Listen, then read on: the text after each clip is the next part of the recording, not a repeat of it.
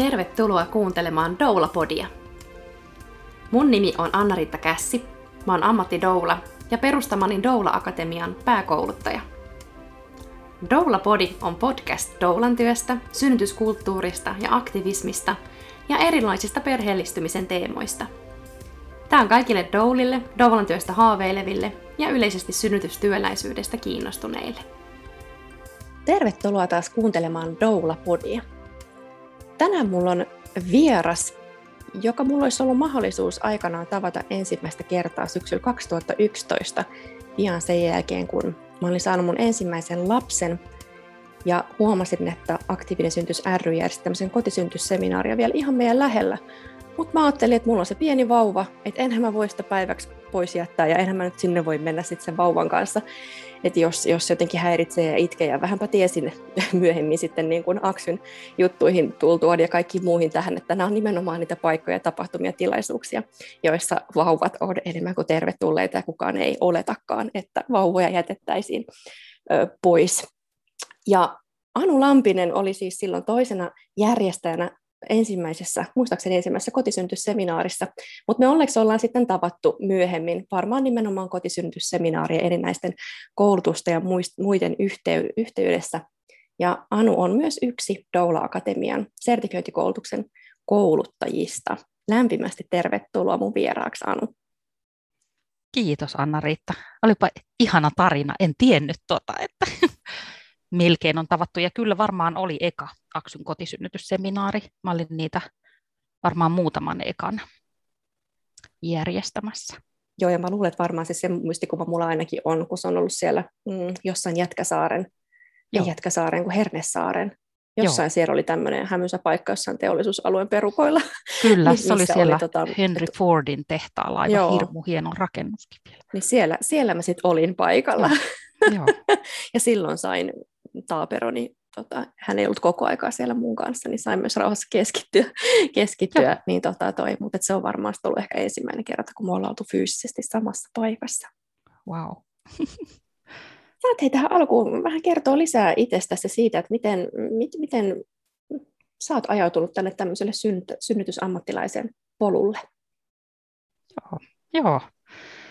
Tälle lyhyesti 31 vuotta. Mä oon siis valmistunut vuonna 90 kätilöksi. Kovin nuorena ja kovin nättinä ja kovin sinisilmäisenä, vaikka vi- silmät olivat vihreät. Menin heti kättärille jouluaatonaattona töihin ja synnytyspuolelle, että se rupesi sitten kiinnostaan, että miksi eksyyn synnytys, synnytyspuolelle tai kätilöksi, niin mulla ei ollut kauhean selvänä, että mitä rupeaa lukion jälkeen tekemään, mutta sitten piti jotain keksiä ja hain lääkikseen, terveydenhoitajaksi ja kätilöksi ja en koskaan jaksanut lääkikseen lukea, kun olin juuri rakastunut ja piti tehdä muita asioita. Ja tota, seuraava vaihtoehto oli varmaan se kätilökoulu ja sinne pääsin. Ja tuntuu, että kätilökoulun myötä ehkä kasvoin myös niin kuin naiseksi, nuoresta naisesta niin kuin aikuiseksi naiseksi tai ehkä sitten vasta töissä. Ja tota, mä ajattelen, että siellä on muutama semmoinen tärkeä kohta, mitkä on mua kasvattaneet matkalla. Eli mä olin kymmenen vuotta noin suunnilleen kättärillä töissä. Sitten mä olin noin kymmenen vuotta neljän tyttäreni kanssa kotiäitinä. Toki pidin muutamia kursseja ja ties mitä, kirjoittelin kirjoja ja kirjoihin, en kokonaista kirjaa. Ja sitten viimeinen 10 plus vuotta mä oon ollut yrittäjänä. Eli hyvin erilaiset jaksot elämässä, mutta tuntuu, että sieltä nousee muutama tärkeä asia. Eli yksi tärkeä asia oli haikaranpesäosaston kokeilu, jota taas tänä korona-aikana mietin uudelleen ja uudelleen, että miten se on silloin ää, aika niin kuin, että silloin ei ollut sillä lailla aktiivinen synnytystuulet enää mun mielestä maisemissa kuin vielä 80-luvun lopulla. Ja tota, mä ajattelen, että se on ensimmäinen ja viimeinen kätilöjohtoinen synnytysyksikkö Suomessa ikinä. Että miten se silloin oli mahdollista ja miksi se ei olisi nyt mahdollista uudelleen. Ja se, mikä mua niin kuin siinä haikaranpesäosaston kokeiluvaiheessa nimenomaan, eli meitä oli noin, oliko meitä kuusi kätilöä, ja jokaisella oli semmoinen neljä, viisi perhettä. Ja me tehtiinkin niin, että ne perheet 20 raskausviikon jälkeen tuli neuvolakäynnille oman kätilön luo, eli minun luo minun perheet, ja samaan huoneeseen, missä he tuli synnyttämään.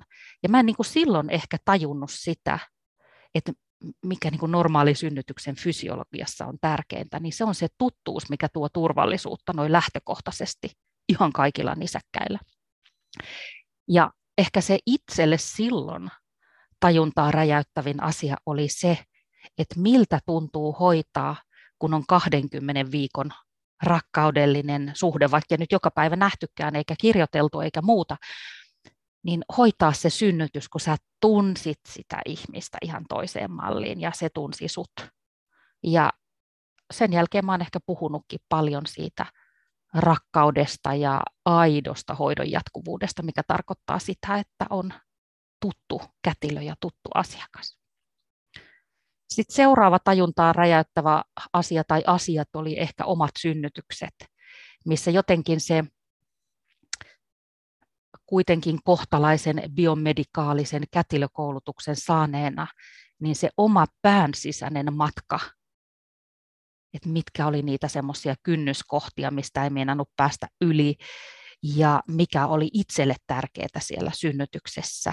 Ja ehkä se siihen haikaranpesään oli ihan jatkumo, että mulla oli kovin kovin tärkeää mun oma kätilö Liisa, joka oli sitten mun kolmessa synnytyksessä neljästä ja sitten viimeisessä Liisa päivysti rakkaan ystäväni Marianin kanssa, mutta Marian pääsi sitten synnytykseen tai synnytys käynnistyi Marianin työvuorossa. Että mitä se niin kuin synnyttäjänä tarkoittaa se, että voi heittäytyä täysin siihen niin kuin omaan synnytykseensä ja väliin jopa mä huomasin katselevani itseäni vähän niin kuin ulkopuolelta. Tein jotain vinkeitä, hengitysjuttuja ja huomasin, että yps, tämähän onkin pelottava asia ja sitten kokeilin sitä vielä uudelleen. Sitten jotenkin se kolmas asia, mitä mä oon miettinyt tässä rinnalla koko ajan, on se, että mikä on, niin kuin, mikä on hyvä syntymä, mistä se koostuu. Aika tämmöinen laaja kysymys. Ja se on vienyt mut tämmöisen ehkä niin kuin narratiivisen kätilötyön äärelle, eli että niin kun on kuunnellut synnyttäjien tarinoita, että mitä ne on nostanut siellä hyvinä hetkinä ja mitä ne on nostanut huonoina hetkinä ja miten ne itse määrittelee sen hyvän syntymän.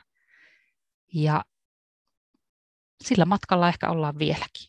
Mä oon doulannut noin 40 synnytyksessä ja niin kuin tässä viimeisinä vuosina, ja sitten mä oon hoitanut noin 50 kotisynnytystä, että sille katsellut myös vähän niin kuin out of the box sitä synnyttämistä. Ja mitä sä tällä hetkellä pääasiallisesti nyt teet? Olen ymmärtänyt, että päivystysluonteista työtä teet enää kovin kovin harvakseltaan. Niin mistä sun työ pääasiassa nyt koostuu? koostuu.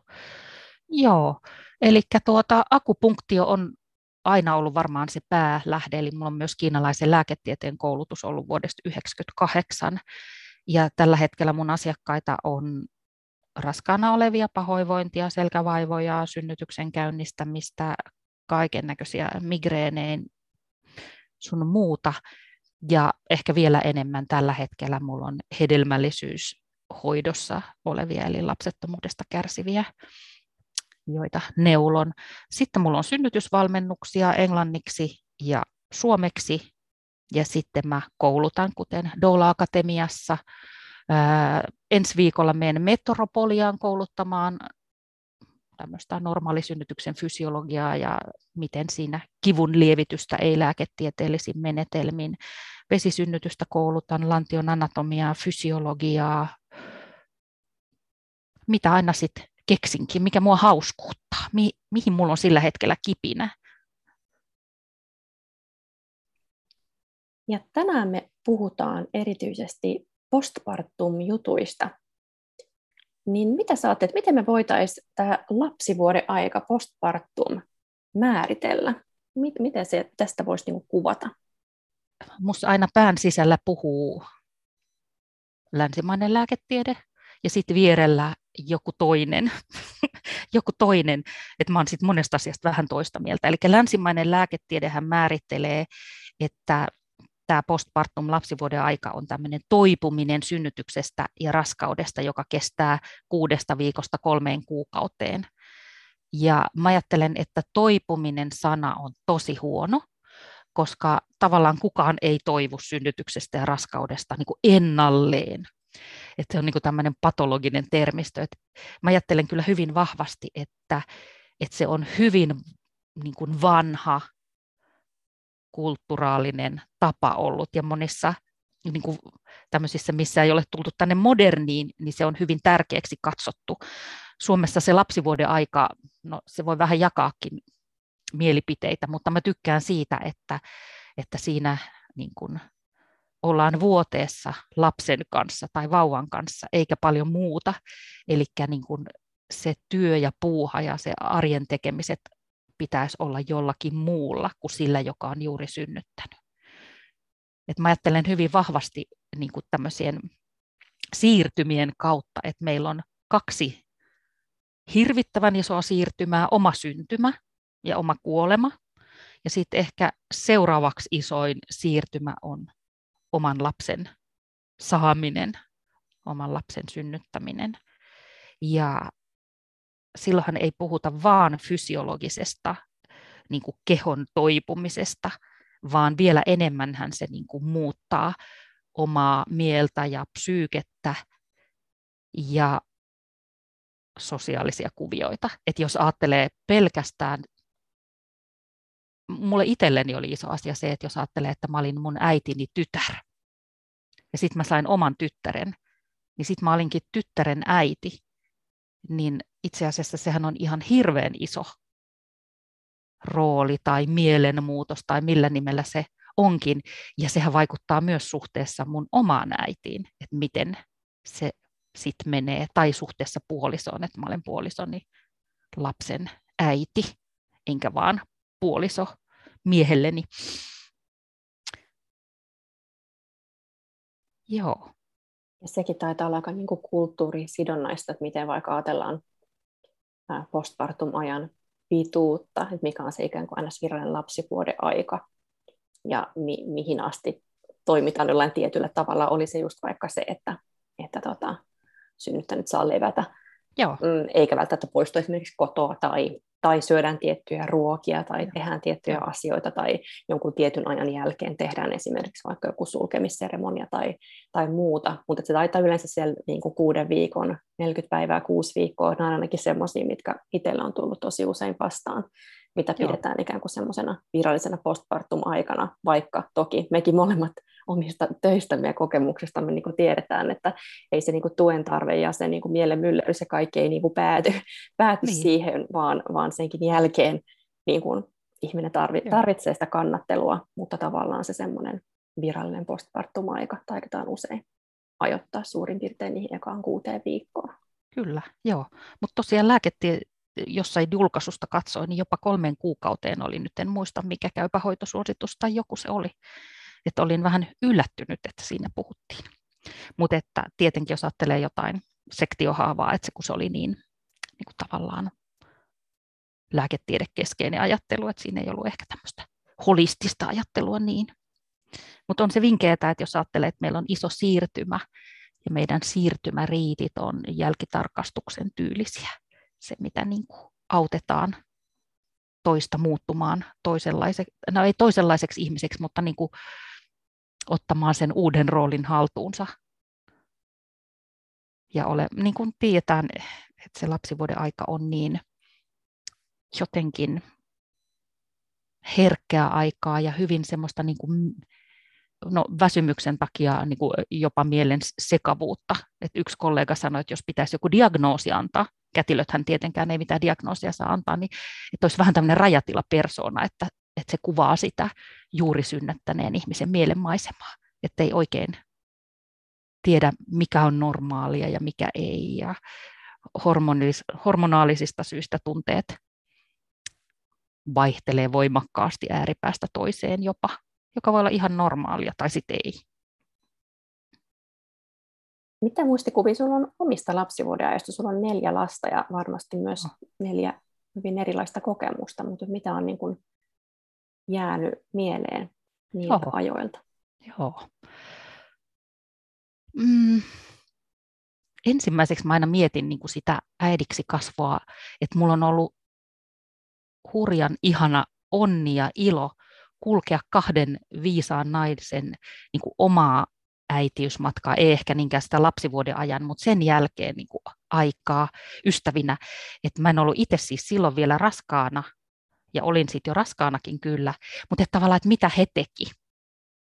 Et esimerkiksi mun rakas kollegani, joka imetti lastaan varmaan kolmevuotiaaksi tai jotain, en muista nyt mitä, ja ensin se musta tuntui kummalta, mutta sitten kun mä siinä vierellä katselin, kuinka se niin kuin oli niin luontevaa ja siinä oli niin paljon hyvää, että se jotenkin avasi munkin silmiä näkemään se imetys jotenkin pidemmälle kuin mitä me ehkä ajatellaan, että y- y- jos on päivää vaille yksivuotias, niin voi imettää, jos on päivää yli yksivuotias lapsi, niin ei enää. Et jotenkin ne äitiyden roolimallit oli mulle tärkeitä, vaikka mä olin siis jo kätilö. Ja tuntuu, että muuten siitä on niin niin, niin kauan, että on vaikea saada kiinni siitä, varsinkin mä ajattelen, että sen ensimmäisen lapsen, että neljännen lapsen kanssahan se on ollut sitten jo ihan toista. Että se ensimmäisen lapsen syntymä on kuitenkin se, mikä ehkä maailmaa järisytti eniten. Ja ehkä sieltä muutama asia nousee, voin hassuttaa teitä. Eli mä olin ollut melkein sen kymmenen vuotta kätilönä. Ja mä olin niin itse varma siellä sairaalassa sen puolitoista vuorokautta, kunnes lähdimme kotiin. Ja illalla, kun piti käydä nukkumaan, ja mä ajattelin, siis mä olin ollut koko ajan vauvan kanssa, hoitanut vauvan, hän oli ollut vierihoidossa, nukkunut samassa sängyssä ja niin edespäin. Mutta kun mä tulin kotiin, niin mulle tuli sellainen paniikki, että, että nyt mun pitää yöllä nukkua, ja täällä ei ole mitään lastenosastoa, mihin mä voin viedä tämän lapsen niin turvaan, ettei sille käy mitään. Et jotenkin se semmoinen sitten kuitenkin se vastuu siitä omasta lapsesta. Vaikka niin kuin lähtiessä sairaalasta mä olin silleen, että jes, vihdoinkin mä saan oman vauvan kotiin. ja ei siinä vielä kaikki. Muistan senkin, että mieheni kun lähti ekaa kertaa pois kotota, niin mulle tuli semmoinen olo, että okei, lapsi on nyt kuumeinen ja sairas, että tuntuu jotenkin siltä. Ja varmaan alle viiden minuutin mulla oli puhelin kourassa ja mä soitin kättärille kollegalle, että meidän varmaan pitää tulla, että tällä on nyt joku infektio, että ihan varmaan joku. Ja kollega oli siellä, tunnen kollegan hyvin, hän on vähän lakoninen ja humoristinen siellä, että kuule Anu, että nyt on kuuma päivä, että riisuhan siltä lapselta vähän vaatteita. Että niin kuin, en usko, että on. Ja se lohdutti ja rauhoitti mua ihan hirveästi. Ja ei siinä vielä kaikki seuraavan kerran, kun mieheni lähti tyyliin johonkin kaupassa käymään, niin mä tein sen saman. Eli mulla jotenkin nousi se paniikki, että mä en niin kuin jotenkin pärjää lapsen kanssa sitä hetkeä. Ja sitten kun puoliso oli paikalla, niin sitten mä olin jotenkin voimakas ja vahva. Ja, ja ajattelen, miten sullakin on ollut varmaan niin. suht matala kynnys ottaa yhteyttä, Joo. kun on tavallaan se ikään tuttu työpaikka ja kollegat siellä Niinpä. näin, mutta kuinka moni tavallaan tuollaisissa tilanteissa jää tosi yksin, okei, ajat on erilaisia, puhelin käteen ja Google laulamaan, ja, ja niin kuin, että on tavallaan helpompi myös nopeasti löytää tietoa ja saada yhteyksiä ja, ja niin kuin näin, mutta, mutta just Joo. se semmoinen tietynlainen niin kuin jatkuva e-, epävarmuus ja, ja se, niin kuin, sehän on myös sitä harjoittelu, koska mä ajattelen jotenkin, että ei meillä välttämättä synny mikään semmoinen vanhemman vaisto, äidin vaisto tai semmoinen niin kuin mm. automaattisesti, vaan se jotenkin tavallaan tietynlainen intuitio, ja sehän, se, niin kuin, sehän lähtee niin kuin muovautumaan siinä vuorovaikutuksessa, niissä kokemuksissa, mitä me niin kuin saadaan, Kyllä. ja sitä koko ajan niin kuin opettelee, että ei, ei se ole mikään semmoinen niin kuin, välttämättä niin kuin sisäsyntyinen. Jo, jotkut voi kokea sitä heti alusta asti vahvemmin, Joo. mutta, mutta moni just tarvii sitä semmoista pientä, pientä niin kuin ha- harjoittelua tietyllä tavalla, jotta Joo. se harjaantuu se semmoinen vaisto ja intuitio siitä, että sitten niin kuin osaa toimia parhaalla tavalla sille omalle lapselle. Joo, joo. Ja ainakin riittävän hyvin siinä hetkessä. Kyllä. ja mä ajattelin, että, niin kuin, että, että mulla se ei ollut tiedosta kiinni. Että mä olin hoitanut vastasyntyneitä ja niin kuin, että mä osasin sen anatomian fysiologiaa. Mä ajattelin, että mun se huolestuminen nousi enemmän siitä, että mä olen aina ollut vahva ja itsellään pärjäävä ja silleen niin kuin tyyliin myös niin kuin verta nenästä tyyliin, että apua ei tarvita, kyllä osaan kaiken. Että mä niin kuin näin jälkikäteen ajattelen, että, että voi kumpa olisin myös niin kuin näyttänyt ympäristölle sitä epävarmuutta, niin että mä olisin saanut sitä tukea ja kannustusta ja lempöyttä, koska mulla oli myöskin paljon viisaita naisia ympärillä. Arvostan äitiäni ja anoppiani, jotka varmaan yrittivät tarjota myöskin apua, mutta eihän minä mitään tarvitse. Joo, sitten toinen vinkeä asia, mitä muistin, niin toi Rautaparan Malla toi mulle täytekakun, niin kuin rotinat. Ja tämäkin oli ehkä näin jälkikäteen vähän hassu asia, että mä jotenkin, mulle tuli semmoinen olo, että mä oon nyt jäänyt hänelle jotain velkaa, että mitä mä nyt, ja hän ei halunnut tulla kaffille sisään eikä muuta, hän vaan toi kaakun ja halas ja näytin vauvaa ja hän lähti. Että niin kuin tavallaan miten, miten vaikeaa myöskin se niin kuin avun vastaanottaminen voi olla tässä kulttuurissa. Ja se on mua puhutellut jälkikäteenkin ja yrin, niin kuin tavallaan olen yrittänyt tätä ainakin karjalaista rotinaperinnettä, että viekää syötävää. Ja ehkä viimeinen asia omasta tota, lapsivuoden ajasta oli neljännen lapsen kanssa, kun siis silloinhan oli jo härdelli valmis, että oli tavallaan niin kuin, niin kuin sanotaan, että kolmannen lapsen kanssa on jo helpompaa, koska semmoista se elämä on, että sitä, niin kuin, sitä vaan mennään vähän by the flow. Mutta olin silloin MLLssä, eli Mannerheimin lastensuojeluliiton toiminnassa mukana, ja he olivat keränneet kolehdin ja tuo, toivat meille herkkujakin, mutta siis ruokaa, jota me voitiin monta päivää syödä ilman, että jonkun tarvi koko ajan laittaa ruokaa ja viedä lapsia ulos ja sisään ja mitä nyt lapsiperheen arkeen kuuluu. Ja muistan, että se oli musta niin kuin, tavallaan niin ihanaa, se ruoka. Se helpotti elämää ihanasti. Toki oli ihanaa saada kukkakimppuja ja korttia ja lahjoja, että muistan niitäkin, mutta se ruoka oli jotenkin silleen, että huh, ihanaa, tänään ei kenenkään tarvitse laittaa ruokaa se ruoka on siitä jännä, että se, niin kuin, se on jotenkin semmoinen, mm, mikä olisi tavallaan tämmöinen uusi ikään kuin onni ja autuus vauva on syntynyt. Ja toki siihen liittyy monesti myös monenlaisia muita tunteita kuin onnea ja autuutta, tai sitten ihmisellä iso kriisi elämässä, joku menetys tai jotain, niin se jotenkin näytti kaikki tilanteet on sellaisia, missä herkästi niin kuin voisi vaikka jäädä niin kuin syömättä, tai se, että ihminen ei välttämättä niin kuin muista syödä, tai on niin kuin liian kuormittavaa miettiä ylipäätään, mitä söisi, saatikaan lähteä niin kuin kauppaa hakemaan sitä, ja sitten vielä niin kuin kokata, niin, niin jotenkin se niin kuin ruoka, että se, se niin kuin, mä ajattelen, että se ruumiin ravinnon kautta kyllä niin kuin välittyy sit paljon myös sellaista muuta, muuta ravintoa, mitä ihminen niin kuin näissä eri elämäntilanteissa tarvii. Ja mä muistan, kun mä sain mun esikoisen, ja äm, yksi mun vanha lukiokaveri Jenny tuli meille kylään, ja tota, hänellä ei silloin vielä ollut omia lapsia, ja hän toi siis pussillisen korvapuustoja, niin että me syötiin siinä yhdessä yhdet puustit, ja sitten hän vielä jätti sen loppupussin niin kuin meille, ja,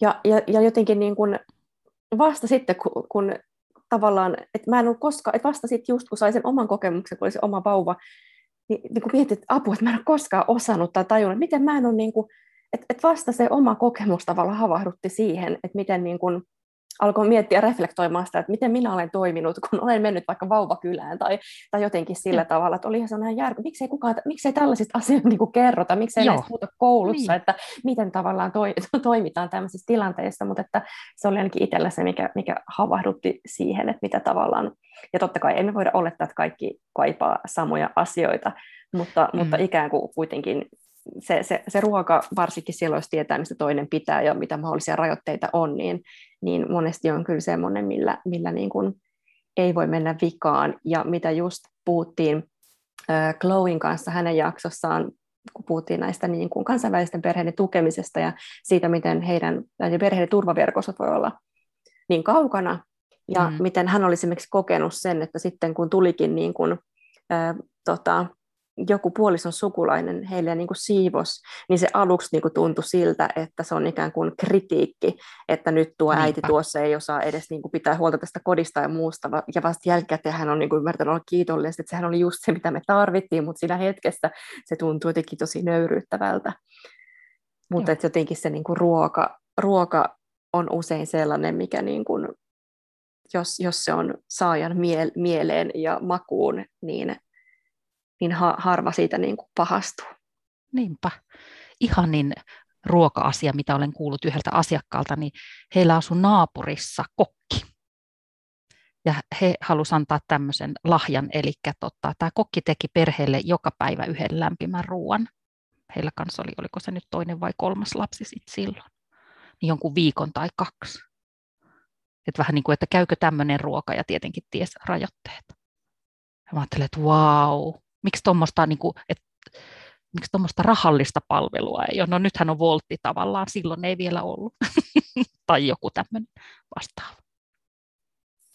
Jos me täysin voida vaikuttaa, että meidän naapureiksi muuttaa, niin jos me voidaan vaikuttaa, että keiden, kenen naapuriin me muutetaan, niin sitten voi, kun käy näytöillä, Joo. näytöillä tota toi, jos e-, etsii vaikka isompaa kotia, kun, kun tota on lapsi tulossa tai näin, niin voi sitten vähän niin. selvittää, mitäs, minkälaisia naapuri, naapurisetuuksia täältä voisi täältä?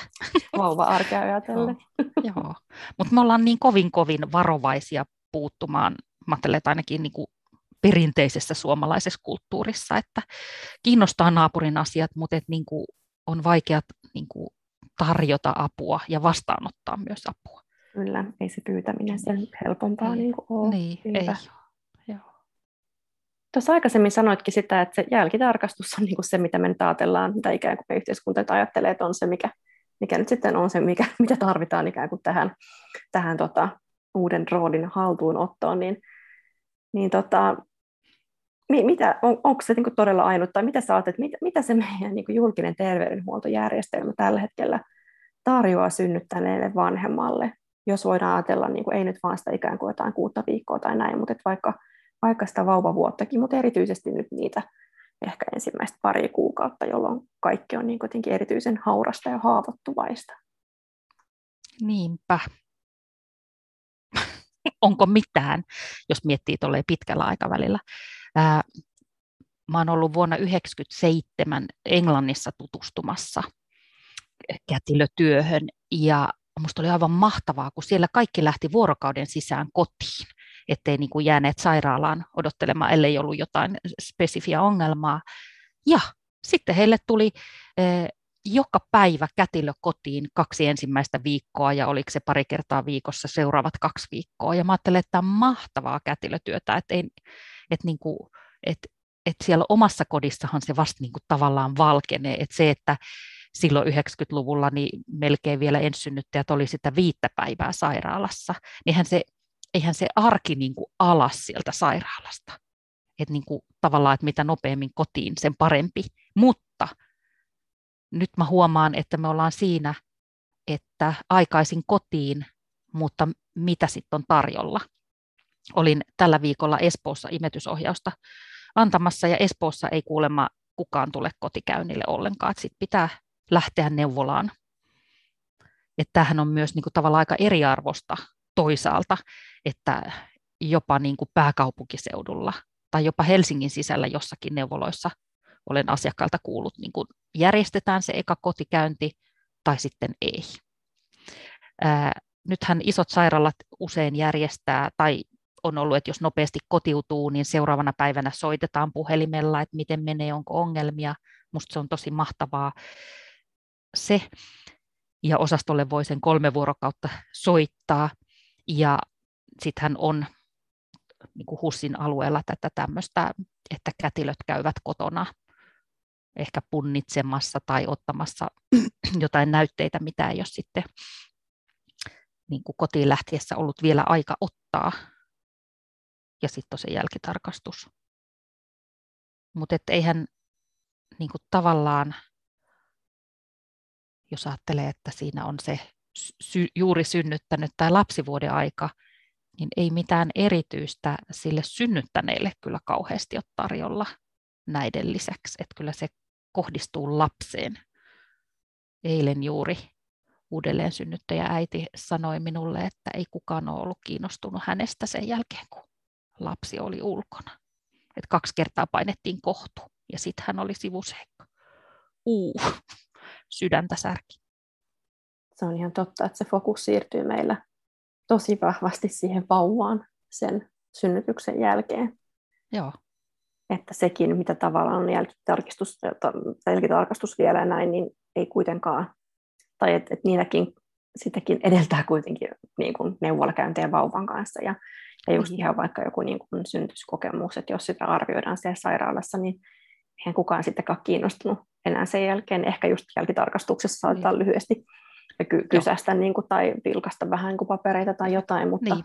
mutta lähinnä just sen kannalta, että oliko jotain komplikaatio niin kuin tämmöistä fyysistä, että, että mitä pitäisi ikään kuin, onko jotain todennäköistä ö, löydettävää sitten Joo. jälkitarkastuksen yhteydessä, Kyllä. jos tehdään niin kuin sisätutkimus ja näin, vaikka kuitenkin se niin kuin vanhempi siinä, vanhemmat, kaikki tarvitsisi niin kuin myös semmoista omanlaista hoivaa, ja mä oonkin tykännyt tosi paljon suomeksi No kyllä mä alkanut nyt ihan se, alkaa ikään kuin suussa tuntua ihan niin kuin luonnikkaalta sana äitiminen, jonka mä muistan, että ainakin tota, koko Huvara ja Astrid Svan heidän post-äiti-podcastissaan on tästä äitimisestä niin kuin puhunut, mikä tavallaan, niin, mitä se sitten kaikkea pitää niin kuin sisällään, mutta sitten myös tämä niin kuin ikään kuin äidin, äh, äitiminen, englanniksi puhutaan tästä mothering the mother, se, että kuinka tavallaan myös se, se äiti,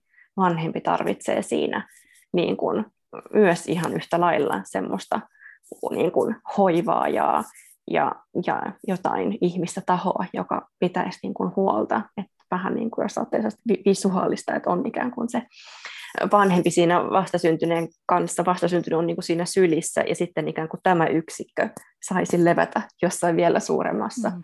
sylissä, Joo. niin mä ajattelin, että se olisi, se olisi niin jotenkin semmoista, mitä, mitä, mitä varmasti moni kokisi kaipaavansa.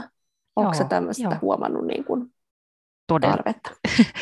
Todellakin, mä ajattelen, että siinä ollaan kyllä ihmisyyden ytimessä kaikin puolin, että siinä vaiheessa, kun sä oot juuri synnyttänyt, niin sähän oot, niin kuin, mä ajattelen niin, että, että ainakin suurin osa ihmisistä on kovin niin kuin auki niin kuin siinä mielessä, että on niin kuin ne, ne omat niin kuin suojelumekanismit jopa, niin kuin psyyken suojelumekanismit jotenkin vähän alhaalla, jotta se niin kuin vastasyntyneen kanssa kommunikaatio sujuu. Et siinä tarvii sitä niin kuin turvaa ja tavallaan mä ajattelen, että meillä on kaikilla jotenkin kaipuu semmoisen niin äitien äidin syliin, joka antaa sitä pyyteetöntä turvaa ja rakkautta ja huolta just siinä, miten mä just tarvitsisin. Et toisaaltahan se on aika semmoinen niin kuin irrationaalinen eikä niin kuin toiveitakaan täyttävä toive, mutta sitten tavallaan mä ajattelen, että tässä hetkessä sille on kyllä niin kuin hyvin vahva fyysinen ja psyykkinen tarve sille, että tulee hoivatuksi, koska me tietään, että jos se äiti, lapsen äiti tai vanhempi voi huonosti, niin sittenhän se lapsikin voi huonosti. Et mä tykkään tästä tämmöisestä ajatuksesta myöskin niin kuin englantilainen termi mother baby, että ei ole mother and baby, vaan ne on niin kuin pitkälti sama paketti. Että se, mitä äiti jää uupumaan hoivasta ja huolenpidosta, niin se näkyy jollain lailla siinä vauvassa myöskin. Ja musta tuntuu, että joilla voi jopa niin kuin vanhemmaksi tultuaan, erityisesti silloin niin kuin ensimmäistä kertaa, niin, niin sitä niin kuin saattaa jopa tuntea itsensä niin kuin enemmän lapseksi, tarvitsevaksi lapseksi kuin on niin kuin koskaan aikaisemmin kokenut. Totta Joo. kai niin kuin lapsenakin tietyllä tavalla, mutta aikuisena kun asioita tiedostaa ihan eri tavalla, niin, niin jotenkin, ja sitten totta kai siihen voi liittyä myös tosi paljon erilaisia niin kuin kipukohtia ja haavoja, niin kuin liittyen Joo. vaikka vaikeaseen äitisuhteeseen tai siihen, että omaa äitiä ei enää ole tai, tai muuta sellaista. Ja, ja jotenkin ehkä siinä, siinä niin kuin korostuu se koko semmoisen niin kuin lähipiiri- ja yhteisön vastuunotto siitä, että et, et jos ei tavallaan ihmisellä luonnostaan ole sitä ihmistä, joka niin kuin vilpittömästi haluaa tarjota sitä hoivaa ja antaa sitä tukea kukin niin kuin tavallaan ihan jo maantieteellisten niin kuin mm. väli, välimatkojen ja muiden myötä ja niin kuin osittain myös tämmöisten niin kuin tunneilmapiiriltään erilaisten välimatkojen myötä, mutta että et, et kukin niin kuin omalla tavallaan, mutta, mutta se, että et se mitä sit ehkä jää ö, vaille jossain vaikka omassa äitisuhteessa, niin jotain sellaista, mitä niin kuin kaipaa, että sitä voisi jostain, jostain muualta saada. Joo. Joo. Että kyllä, no toi on tietenkin toi äitisana jo lähtökohtaisesti semmoinen, että, että herättää tunteita puolesta ja vastaan, mutta parempaakaan sanaa ei ole. Mutta mä ajattelen, että se koostuu kolmesta asiasta, että se on sitä hoivaa ja huolenpitoa ja kannattelua. Niin sitähän se on se vanhemman rooli ylipäänsä. Mitä sä ajattelet sit niinku doulan roolista tai kuinka paljon sä oot vaikka sit kotikätilönä doulana toimiessa, miten paljon se niinku palvelu tai se tarjottu tuki sulla on keskittynyt vaikka sinne postpartum-aikaan? Joo. Kuinka paljon sä oot tehnyt semmoista niinku sinne puolelle synnytystä Joo. keskittyvää tukemista? Niin. Mä ajattelen, että minussa, niin kuin kaikissa muissakin, näkyy myös tämä, niin kuin tämä kulttuurin vaikutus. Et mä, mä ajattelen, niin kuin kätilö Pam England sanoi Birthing from Withinissä, että, niin kuin, että länsimaisessa yhteiskunnassa on tämmöinen kollektiivinen synnytystrauman siemen, ja se on se, että meillä ei ole tätä postpartum perinnettä. Että mä niin jotenkin näen sen, kuinka kotisynnytys kätilönäkin, niin se fokus on ollut niin voimakkaasti siinä synnytyksessä ja ehkä niissä muutamassa syntymän jälkeisessä päivässä. Et ei, niin kuin, että, että se postpartumin rooli on ollut siinä kyllä aika pieni. ja jotenkin näin jälkikäteen tuntuu, että se, niin kuin, että se, että on sanonut, että voit soittaa koska vaan, niin se ei ole niin kuin tarpeeksi. Se ei ole niin kuin sitä hoivaa ja huolenpitoa, vaikka se tavallaan on. Että olisi pitänyt niin kuin soitella enemmän, että mitä nyt kuuluu ja pärjäättekö ja muuta. Mutta mä ajattelen, että ensisijaisesti postpartum doulan tehtävä on niin kuin vastata sen perheen tarpeisiin että, niin että vaikka itse näkisikin, jos näkisi, että, niin kuin, että omasta mielestä pitäisi jotain muuta asiaa enemmän hoitaa kuin mitä se perhe haluaa. että esimerkiksi, mistä tämä mun ajatus kumpuaa, on se, että mähän en tee niin kuin semmoista puhdasta postpartum doula-työtä ollenkaan, mutta mä käyn niin kuin imetyks, imetysohjaus, imetysongelma kotikäynneillä.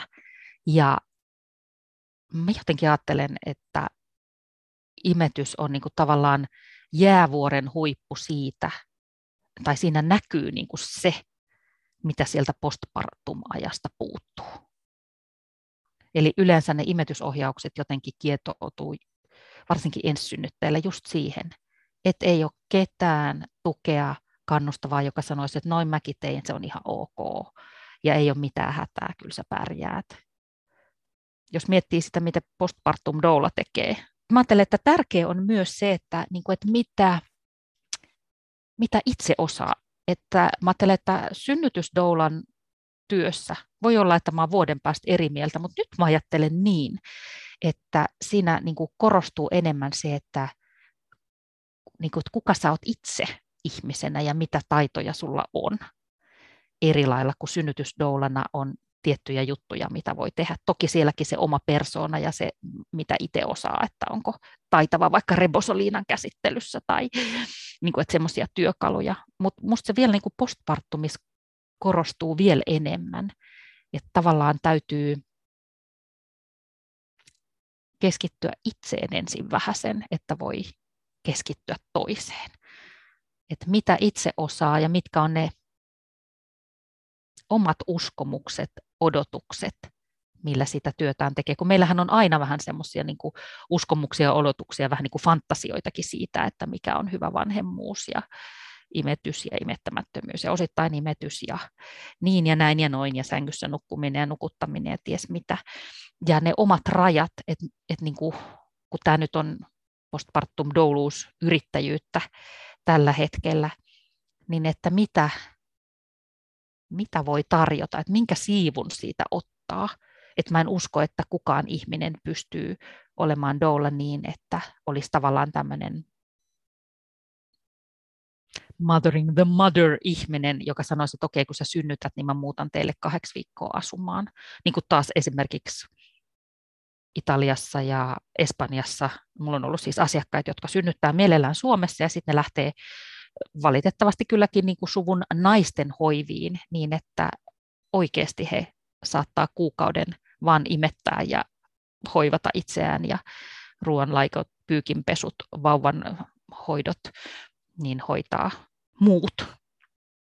Ja postpartum doulahan voisi olla just vähän niin kuin parhaimmillaan sellainen vauvajan aupair, että olisi just se semmoinen niin kuin siellä mukana niin kuin asua. Ja tätä totta kai vaikka no. mm, semmoiset perheet, joissa sitten isovanhemmat asuu tosi kaukana, niin onkin tyypillistä sitten vaikka se, että joku saattaa tulla tulla Joo. sitten sinne pariksi viikoksi asumaan, missä Joo. on sitten omat hyvät puolensa ja omat haasteensa myös, koska kyllä ainakin jotenkin mun käsityksen mukaan monien kokemus on se, että sitten kun on taas jotenkin pidemmästi tekemisissä omien vanhempien kanssa, niin taantuu jotenkin aina sille sellaiselle tasolle, jolla oli silloin, kun vielä viimeisimmäksi asuttiin saman katon alla. Joo. Joskus se, että on vähän joku tavallaan am- ammattilainen, joku pikkasen ulkopuolinen siellä, niin saattaa jopa olla niin kuin helpompaa, eikä tietynlaista, tai mainittikin aina ajattelen ylipäätään, kun perheiden kodeissa on vierailu sekä niin kuin ennen synnytyksiä ja synnytysten jälkeen, ja jotenkin mitä, mitä, mitä kaikkea niin kuin näkee. Ja niin, kuin, niin musta tuntuu, että tietyllä tavalla voisin kuvitella, että jotenkin se niin kuin, vaikka Doulan läsnäolo siellä ei niin kuin, tuota samalla tavalla vaikka painetta kuin se, että miltä se kämppä näyttää sitten, kun Anoppi tulee kylään, puhumattakaan sitten vaikka sitä terveydenhoitajan kotikäynnissä tai, tai, tai jonkun perhetyöntekijän tai jonkun tällaisen, että mä jotenkin ajattelen, että, että me niin kuin doulat ollaan tietyllä tavalla sellaisessa niin kuin positiossa ammattilaisina, että, että niin kuin, koska me ei, me, ei, me ei olla mitään viranomaisia, eikä me, me niin kuin tavallaan semmoista, vaan että me, me, me todella niin kuin jotenkin annetaan niin kuin ihmisten olla ja niin kuin ne, että me nimenomaan tullaan sinne siksi, että niiden ei tarvitse niin kuin, tavallaan tehdä mitään minkään eteen. Eikä tietenkään tarvitse tehdä myöskään sen eteen, siis niin kuin harva, harva ensikäynnille tuleva tota, terveydenhoitaja nyt ihan niin kuin pienestä hätkähtää, mutta jotenkin se, niin kuin, se meidän semmoinen, niin kuin, että, niin. Pitäisi, että kaiken pitäisi niin kuin, näyttää tosi mintiltä ja jotenkin niin on kuitenkin tosi vahvasti meissä, mutta mä luulen, että doula niin kuin, voi helpostikin olla semmoinen ammattilainen, semmoinen henkilö, joka, joka jotenkin niin, niin. tietyllä tavalla sillä omalla niin kuin läsnäololla ja, ja sillä, sillä palvelullaan tuo, tuo myös semmoista niin kuin tilaa sille kaiken näköiselle niin kuin fyysiselle ja niin kuin psyykkiselle kaaukselle. Joo, joo. Niinpä. Et mä ajattelen, että toi on tärkeä puhua auki, että niin kuin, no tietenkin mä oon mennyt niin kuin kätilön roolissa ehkä vieraisiin perheisiin, niin kyllä aika usein voivotellaan sotkua mulle. Ja tota, usein, en aina, niin puhelimessa etukäteen, jos soitellaan, niin mä sanon, että älä siivoa, että mä en tule sitä varten. Et, pu, et puhutaan se auki, että on ihan ok, että sen näköistä kuin on. Ja sitten mä saatan lohduttaa, että voi kuule, että näkisitpä mun eteisen, että tänäänkin kauhoin sieltä noin 33 kenkäparin seasta, että pääsin ovesta ulos tai jotain muuta, että antaa luvan sille sotkusuudelle.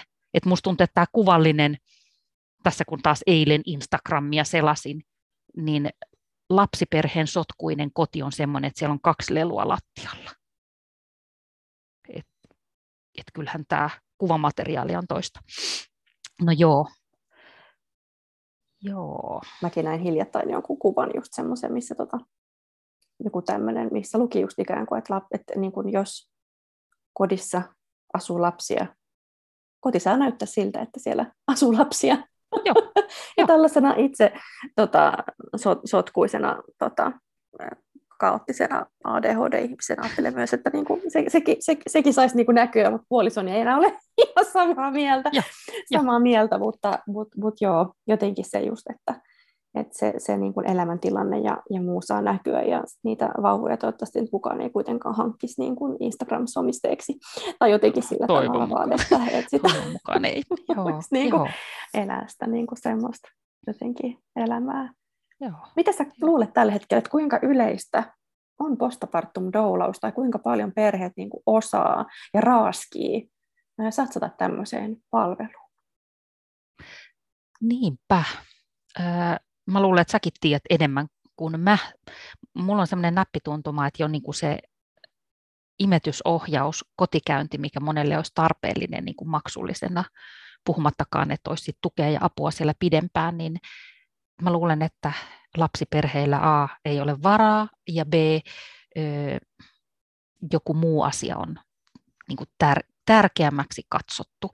Et hoivahan on niin kuin siinä mielessä pirullinen ammatti, puhutaan sitten kätilöistä tai doulista, että se katsotaan niin semmoiseksi naisten ikiaikaiseksi sisäsyntyiseksi, mistä ei voi pyytää rahaa, että kun se niin kuin tavallaan kuuluisi muutenkin.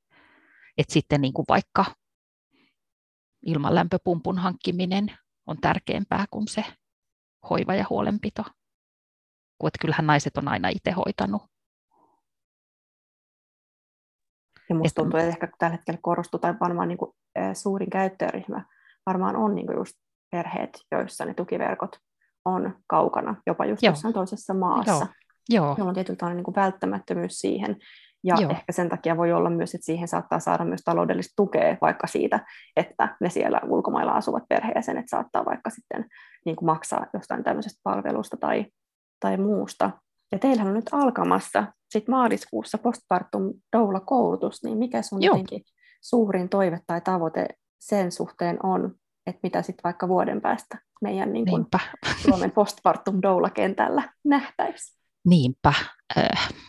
No mun viimeisen 20 vuoden tai 30 vuoden niin kuin sydämen ajatus kaikesta, mitä mä teen, niin on se, että mä haluan muuttaa meidän nimenomaan synnytys- ja tätä vanhemmuuskulttuuria, niin kuin, mihin kuuluisi rakkaus, hoiva ja huolenpito, ja se olisi perhelähtöistä ja yksilöllistä ja oikeudenmukaista. Ja mä ajattelen, että siihen saumaan, mä oon paljon miettinyt, että miten sitä nostaa sitä postpartum-asiaa. Että mä oon puhunut rotinoista, mä oon puhunut tämmöisestä postpartum-kaasosta, että et, niin kun ihmiset saa ehkä kiinni häiden kautta, että mitä kaaso tekee, niin olisikin postpartum-kaaso. Ja nyt mä ajattelen, että nyt voisi olla aika niin tämän koulutuksen kautta herättää keskustelua aiheesta niin, että a, ihmiset tajuis, että tota mä tarvitsin silloin, tai kaveri voi tarvita tota, ja niin kuin, että tässä on tämmöinen puute, ja myöskin sitten, että no bisnesmielessä niin herättää tarvetta, mutta mä ajattelen, että enemmän se, että herää kuuntelemaan niin kuin asiakkaat, että, että tota, mä, tota mä haluan ensi kerralla, tai tota mä haluan nyt, tota mä tarviin, ja ai tommosiakin on, ja tästä on mulle hirveästi hyötyä. Samalla lailla mä ajattelen, että kun on ollut niin kuin doula-kurssia pitämässä silloin joskus 2010, kun oli eka vai 2011, niin silloinhan niin kuin doulat, niin kuin, että ihmiset ei tiennyt, mikä doula on. Ja se synnytysdoula meni jotenkin sieltä lähti, että tarvitaan myös niitä tekijöitä ja sitten sitä, että ihmiset tajuavat, että he tarvitsevat. Ja myös ja, se, että se ei tarvitse just olla se kaksi viikkoa siellä kämpässä asuva, vaan se voi olla yksi kahdenkin niin. tunnin niin kuin setti, että, että, että se niin kuin räätälöityy ihmisten, Joo. ihmisten tarpeiden mukaan. Niin toivotaan, että tämä on myös semmoinen, mitä monesti just, että sitten ensin on tavallaan pakko syntyä myös se tarjontaa, jotta Joo. ihmiset niin kuin ymmärtää kysyä, niin todellakin toivon, että, että sit myös se postpartum-ajan tuen niin kuin hakeminen ja se avun pyytäminen ja, ja myös sitä maksaminen niin. tulisi sitten semmoisiksi jotenkin, niin kuin, tai yleistyisi sit sen, sen myötä, kun tulee just lisää tekijöitä, niin mahtavaa, että alatte Gabrielan kanssa niitä Joo. tehdä. Mitä te Joo, mä niin odotan. Mä taas, niin kuin aina koulutuksissa, niin tuntuu, että oppii itse ainakin yhtä paljon kuin mitä toisille opettaa. Kyllä. Odotan kyllä maaliskuuta kuin kuuta nousevaa. Kiitos Annu tosi paljon, kun tulit vieraaksi ja, ja onnea menestystä teidän uudelle koulutukselle. Oi kiitos Anna-Riitta, oli ihana jutella sinun kanssasi. Kiitos kun kuuntelit tämänkertaisen jakson. Doula Podin löydät Instagramista at Doula Akatemia. Ja sitä samaa väylää saa ehdottomasti käyttää palautteen antamiseen ja otetaan vastaan myös toiveita jaksojen aiheista ja vieraista. Yhtä lailla viestiä voi laittaa Facebookin kautta, Doula Akatemian sivujen kautta. Ja jaksoja julkaistaan aina kahden viikon välein. Seuraavaan kertaan siis. Moi moi!